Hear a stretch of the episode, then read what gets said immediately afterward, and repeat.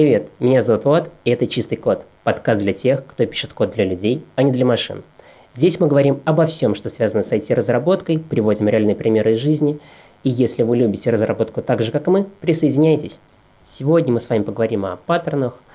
Паттерны – это некоторое типовое решение, как считают многие, которое позволяет вам избежать каких-то ошибок в написании вашей программы. Они используются повсеместно в различных методиках программирования.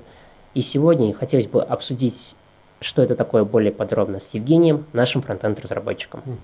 Всем привет. Так, мы обсудим все плюсы и минусы а, паттернов, ну, которые мы вынесли в свой топ, а, который мы чаще всего используем. А многие используют как бы другие паттерны, мы возьмем не все, только часть, и обсудим, когда их применять, для чего они нужны, и когда их, собственно, лучше не применять.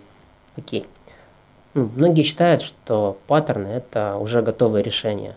Так ли это на самом деле? Угу. Ну, паттерн – это шаблон, который решает какую-то конкретную задачу. То есть это не готовое решение, которое есть, и мы его копируем и вставляем, что называется. Это какой-то концептуальный подход к решению конкретной задачи, и мы описываем его реализацию. Поэтому, собственно, встает вопрос, нужно ли это нашему проекту или не нужно. Вот. И решает ли конкретно нашу проблему определенный паттерн. Правильно ли я понимаю, что применение паттерна на многим обусловлено конкретной ситуацией? Не нужно применять паттерн просто из-за того, что как бы вроде он под эту задачу подходит, и мы давайте его сунем. Это плохая идея, потому что нужно оценить риски, а риски времени реализации этого паттерна, правильно ли он будет реализован – и не вызовет это еще больше проблем а, при его внедрении. То есть нужно а, понять, вообще осознанно подойти к этому выбору и посмотреть, насколько у нас большое приложение. То есть, а, если оно очень нагруженное, то лучше всего а, реализовать паттерн какой-нибудь архитектурный, например, да, структурный, который а, поможет нам в дальнейшем развитии нашего приложения. То есть, а если у нас какое-то маленькое приложение, внедрять туда паттерны, на которые мы потратим больше времени, чем на саму реализацию наших фич, то есть это будет избыточно.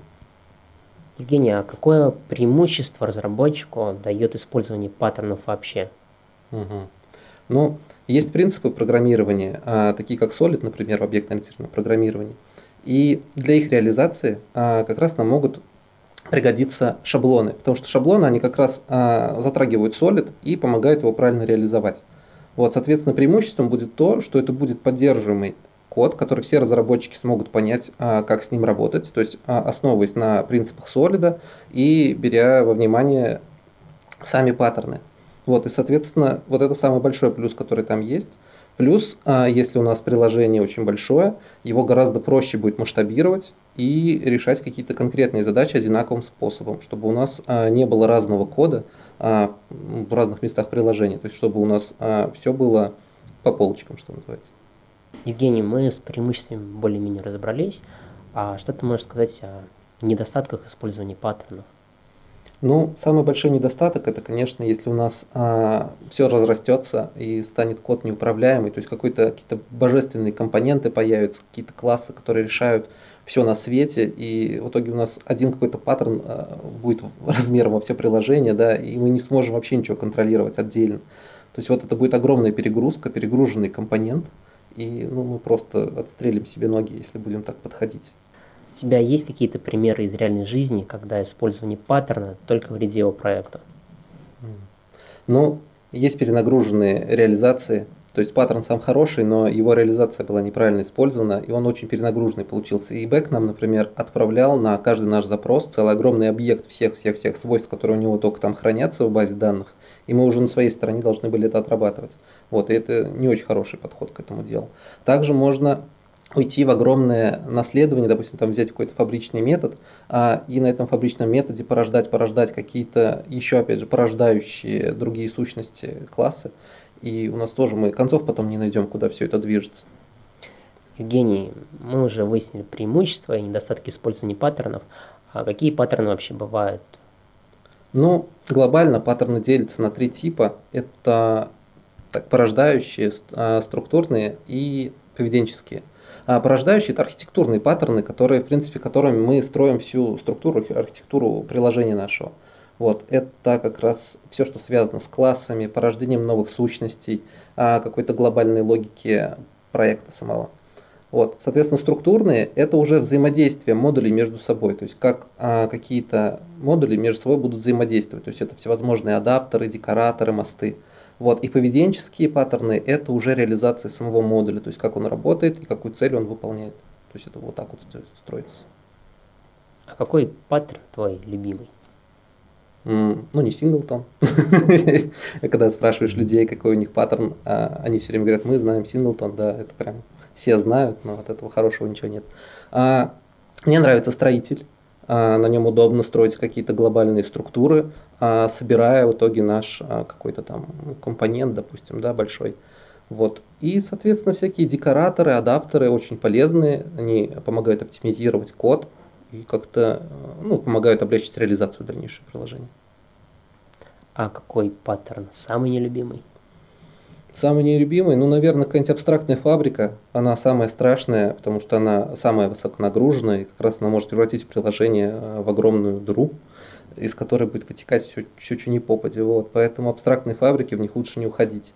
То есть есть какие-то там а, шаблонные методы, да, вот они помогают нам как создавать много сущностей, да, чтобы можно было создать один какой-то класс абстрактный, да, и от него наследоваться. Например, шахматы какие-нибудь мы делаем, да, мы создаем фигуру, например, да, абстрактную, и от нее уже за счет а, фабричных методов создаем уже экземпляры, там всякие пешки, там, коней, ладей, вот.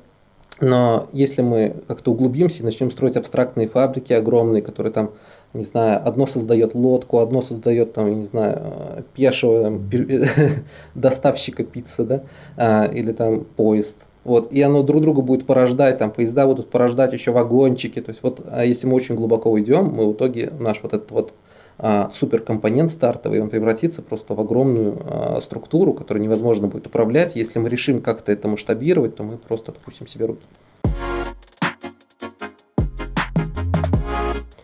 Какую бы ты рекомендацию дал начинающему разработчику перед выбором паттерна?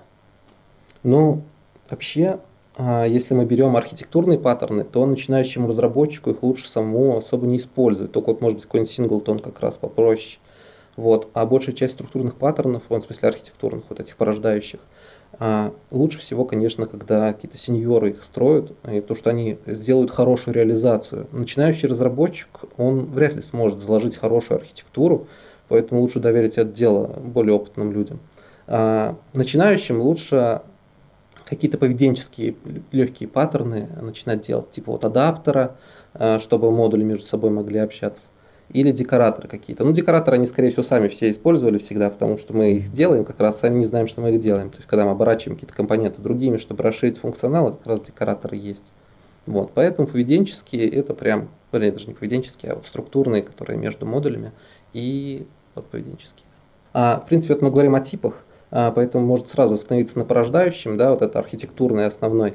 А, там есть как раз шаблонный метод, это самый такой первый, да, что нужно изучить, кроме синглтона это как раз а, абстракции, когда мы строим. То есть мы строим какой-то абстрактный класс, а, стартовый для всего, и задаем там абстрактные методы, которые уже будут реализованы в его каких-то дочерних а, классах, ну, наследниках.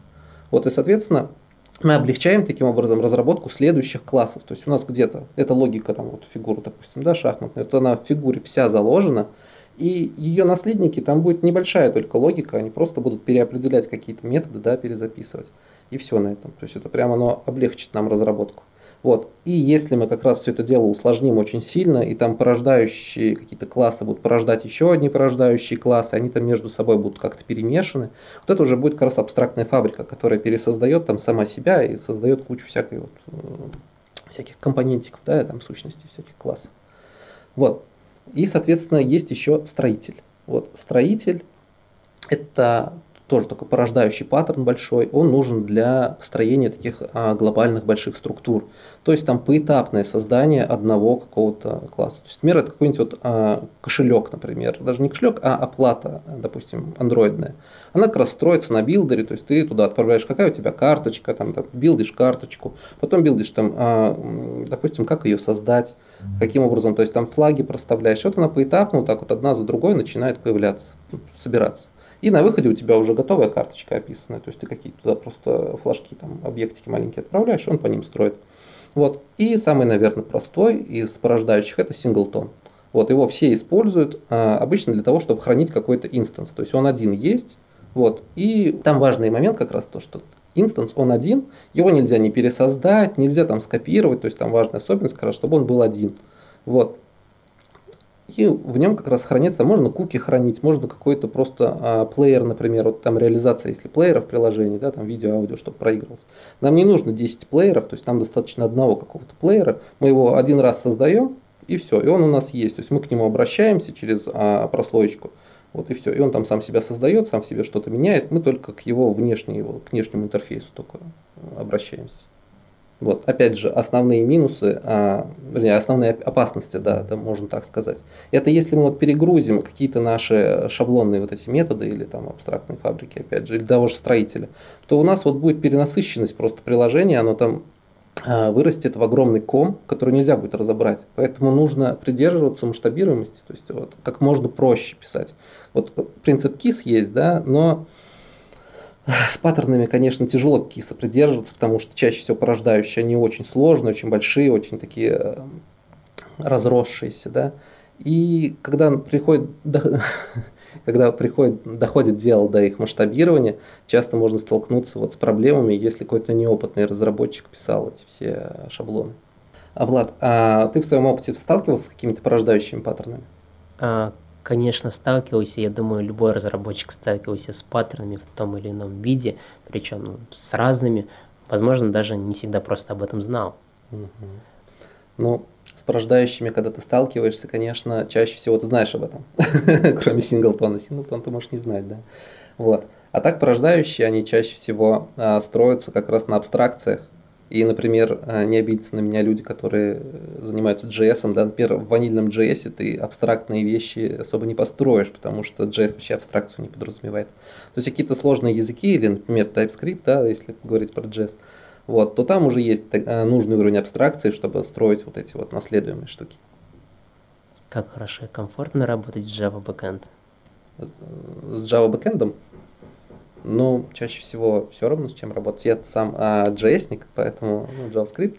Вот, поэтому мне так-то все равно какой то Я к тому, что мне проще работать с паттернами. Мой язык позволяет делать более а. высокий уровень абстракции. Не, ну мы работаем с TypeScript, поэтому у нас тоже это все нормально. Но ванильный JS нет. А, очень часто, когда мы пишем на каких-то как это назвать, на фреймворке, да, на фреймворках, а часто там уже заложена какая-то архитектура, например, вот если опять же я говорю о JS, как всегда, а, допустим, React, а, есть понятие, ну, вернее, есть поведенческий паттерн, это state машин, да, это состояние, то есть у нас есть кофемашина какая-то, у кофемашины есть включено, выключено, даже не знаю, что там еще, там ну, подставил чашку, налил, там налито, не налито, нужно ли еще воды. Вот. И, допустим, в React это уже реализовано, это основной функционал самого фреймворка React, то есть это хранение состояния приложения. Поэтому мы сами не реализуем этот паттерн, но используем. Также мы всегда сталкиваемся с поведенческим, даже не с поведенческим, а со структурным паттерном фасад. Потому что мы каждый раз используем какие-то внешние библиотеки, да, подключаем и импортим все вот эти вот компонентики. И вот это как раз и есть задача фасада. То есть мы, когда пишем какой-то компонент, чтобы э, не отсылаться к конкретным там файлам или сущностям, мы должны описать такой интерфейс, чтобы мы могли из корня получать нужные нам компоненты. Давай с тобой поговорим о структурных паттернах, что это такое, с чем это едят, какие они бывают. Угу. Ну, структурные паттерны – это паттерны, которые вот взаимодействие между модулями, между какими-то ну, двумя готовыми реализациями. То есть, например, есть мост. Это реализация интерфейса взаимодействия просто одного паттерна с другим. Ну, то есть он сам что-то делает и, допустим, отправляет данные в другой модуль, и другой модуль его обрабатывает и, например, пуляет ему обратно. То есть какая-то взаимосвязь. А, это реализация каких-то, может быть, банковских приложений, да, когда они там готовят определенный формат данных и отправляют в другой модуль, который с этим работает. Также микросервисы могут на этом быть построены. Вот. Опять же, какая может быть проблема? Мы можем поменяя один модуль, да, он перестанет поддерживаться другим. То есть, если мы начнем масштабировать в одном месте, может отвалиться в другом. То есть, вот такая может быть проблема. Или мы, опять же, перенагрузим все это дело. Вот. А второй паттерн – это адаптер. А, то есть, когда модули с собой не особо связаны, но в какой-то момент времени нам требуется, да, чтобы какой-то какие-то данные могли а, корректно отработать в рамках другого модуля. То есть мы должны подготовить эти данные, чтобы другой модуль это все съел. Вот, и мы создаем отдельный класс прослойку, который будет э, мапить наши данные, то есть менять их э, внутреннее состояние, чтобы они подходили нам к другому модулю. В чем принципиальная разница между мостом и адаптером? Вроде звучит очень похоже. Ну, звучит похоже, но мост это скорее уже прям на уровне модуля реализация взаимодействия одного с другим. Вот. А адаптер это уже скорее не модуль с модулем, это прям модуль готов принять в себя данные, если мы приведем их к определенному виду. То есть, вот, то есть тут нет именно взаимодействия двух модулей между собой. Тут скорее мы обрабатываем данные определенным образом и отправляем их в модуль. Так дальше какие у нас есть еще паттерны? Вот есть фасад, я о нем уже мельком рассказал, да, что это именно э, путь к компонентам мы указываем. То есть когда мы пишем наш, наш модуль какой-то, да, чтобы при вызове его конкретных там методов или сущностей нам э, не прописывать путь каждому, мы просто описываем какой-то интерфейс, да, там индексы проставляем, куда нам обратиться, к какому э, файлику там, да, или сущности, и его уже дергаем. Вот, соответственно, есть еще декоратор. А декоратор мы чаще всего используем, и особенно новички какие-то разработчики, они понятия не имеют, что они используют декоратор, они просто наращивают функционал, да, то есть у нас есть какая-то сущность, и нам нужно, допустим, кнопочка какая-то, да, даже, да, кнопочка обычная, и нам нужно, чтобы эта кнопочка еще не только тыкалась, а еще меняла цвет, еще что-то красивое делала. И мы можем ее обернуть в прослоечку, которая как раз этот функционал дополнительный накинет. И вся прелесть декораторов, то, что мы можем э, не обязательно к кнопке это привязывать, а к чему-то другому. То есть просто этот декоратор меняет цвет текущей там сущности. И вот мы его как миксин какой-то да, добавляем и оборачиваем наши компоненты этим делом. Гений, вот мы узнали, что есть структурные паттерны, порождающие паттерны, а бывают какие-нибудь еще? А, поведенческие паттерны. А, паттерн есть посредник, это контроллер. Это, допустим, вот как MVC модель, да, что у нас есть вьюшка, есть моделька, есть контроллер, который все это разруливает. Вот. И в контроллере вся логика происходящего сосредоточена. Да? То есть вьюшка она просто рисует нам что-то, в модельке хранятся какие-то данные. Контроллер как раз обрабатывает, и поэтому у нас вся логика лежит в одном месте. Вот, опять же, какие плюсы? Плюсы в том, что у нас логика в одном месте, и мы можем ее там дописать, масштабировать, да, не задевая ни модель, ни вьюшку. Вот, но при этом а, возможен огромный минус, да, если у нас будет огромный-огромный контроллер, если мы его не раскидаем там на маленькие, то его просто потом невозможно будет поддерживать и что-то в нем менять. Вот, у нас еще есть шаблонный метод. Это как раз метод именно э, построения, ну, то есть паттерн построения каких-то, реализации каких-то конструкций. То есть, например, builder, когда э, поэтапно строит что-то, он чаще всего внутри себя использует как раз шаблонный метод. То есть это когда мы одним каким-то функционалом можем реализовать сразу несколько вещей в зависимости от аргументов, которые в них отправим. То есть вот такая реализация. Еще часто встречается в практике цепочка обязанностей. А, мы часто не встречаемся, пишем довольно редко, но она просто часто есть, типа вот middleware на ней построены, да, то, что у нас а, какие-то данные идут по цепочке, да, по цепочке вызовов. То есть, э, так как я не знаю, как посылка идет по рукам, например, да, то есть сначала она здесь, потом там, то есть каждый там ставит свою печать, пока Почта России доставит нам что-то нужное, да, то есть заказали мы там абрикосы, пришли сухофрукты. Вот. И, соответственно, цепочка обязанностей как раз видоизменяет объект или что-то там его как-то мутирует, как вариант. То есть Мир Экспресс тоже э, построен, фреймворк э, нодовский. Он тоже принимает какие-то данные, по цепочке их ведет по middleware и возвращает нам уже какую-то там конструкцию в зависимости от вида. Почему ты не любишь синглтон? Singleton? Ну, я единственный паттерн, который я знал, когда только начинал, это был singleton. Поэтому, когда мне говорят, что я паттерн знаю, это singleton, да, это значит, ты, типа, ребят, ничего не знаете. Типа, начинайте учить паттерны. Вот, поэтому каждый, кто там или собеседовался, или еще что-то, да, ну, с кем вот разговаривал про паттерны, все знают singleton, э, для чего он нужен, вот даже все могут его реализовать, но при этом другие паттерны они вообще не знают и считают, что они знают singleton, и больше паттерны изучать им не надо. То есть это вот такой странный подход. У меня тоже был, поэтому. Жень, но если честно, кому вообще нужны эти паттерны? Ну, вообще, начинающие специалисты, да, они ну, лучше не прикасаться к архитектурным вот этим паттернам, да, которые там фабрики всевозможные. Это очень сложно, и вряд ли что-то хорошее сразу выйдет. То есть, набравшись опыта, можно уже подобные штуки решать. Вот, а всевозможные поведенческие паттерны, типа вот декораторы и прочее, их лучше, конечно, изучить и использовать, потому что э, на базе них можно построить правильную логику э, обработки там, ну, там, декоратора, например, да, его реализацию. Потому что, в принципе, начинающие разработчики, они начинают, ну, не то чтобы тяп да, но типа как вижу, так и делаю. То есть э, сам паттерн, когда ты его почитаешь, посмотришь примеры реализации, да, можно примерно прикинуть, как тебе решать эту задачу. Вот, то есть вот таким образом может помочь. Евгений, а если говорить о фронтенд разработке, какой там топ паттернов? Ну, синглтон, да, как всегда, вездесущий. Но вообще абстрактные фабрики очень редко строятся, да, потому что фронтенд, он все-таки чаще всего, чаще всего, да, не надо меня жрать. Вот, он чаще всего попроще, чем бэкенд, да, там нет таких сложных структур данных, типа фронтенд обычно использует готовые структуры, которые ему бэк присылает, да, ну хороший фронт. Вот, поэтому чаще всего мы ограничиваемся или каким-то просто шаблонным методом, да, чтобы просто наплодить чего-то одного. Вот и либо всевозможные прототипы синглтоны, то есть именно скопировать объект или создать какой-то инстанс, к которому обращаться. А какие-то абстрактные фабрики мы обычно не строим, а строители довольно редки тоже. Это вот скорее всего на каких-то стыках а, технологии могут, могут встречаться. Вот.